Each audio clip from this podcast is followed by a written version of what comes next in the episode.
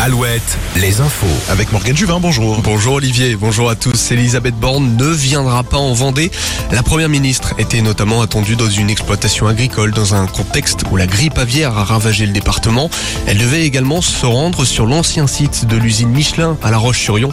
Finalement, la première ministre est convoquée en cellule de crise interministérielle après les violences qui ont éclaté partout en France suite à la mort de Naël mardi dernier à Nanterre.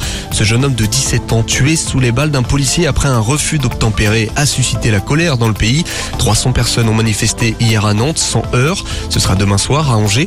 Des heurts, en revanche, il y en a eu au Mans et à Laval notamment. Une interpellation au Mans. Un restaurant McDonald's a été incendié à Laval, totalement détruit par les flammes.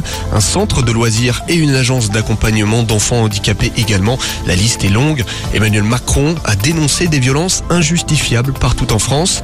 La mère de Naël a appelé à une marche blanche à 14h près du lieu de la mort de son fils.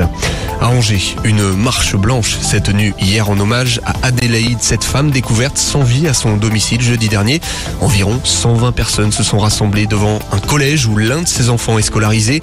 Cette mère de famille de 40 ans portait des marques de lutte et de strangulation au moment de sa découverte. Son ancien compagnon est le principal suspect, âgé de 42 ans.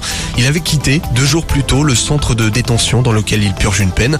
Il reste introuvable depuis son autorisation de sortie.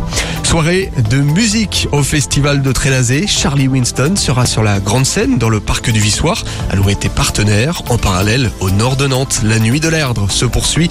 Indochine, Suzanne et Feder attendus ce soir. Bien génial. Et côté euh, page sportive, on a du football. Et c'est un sans faute pour les Bleuets à l'Euro des moins de 21 ans.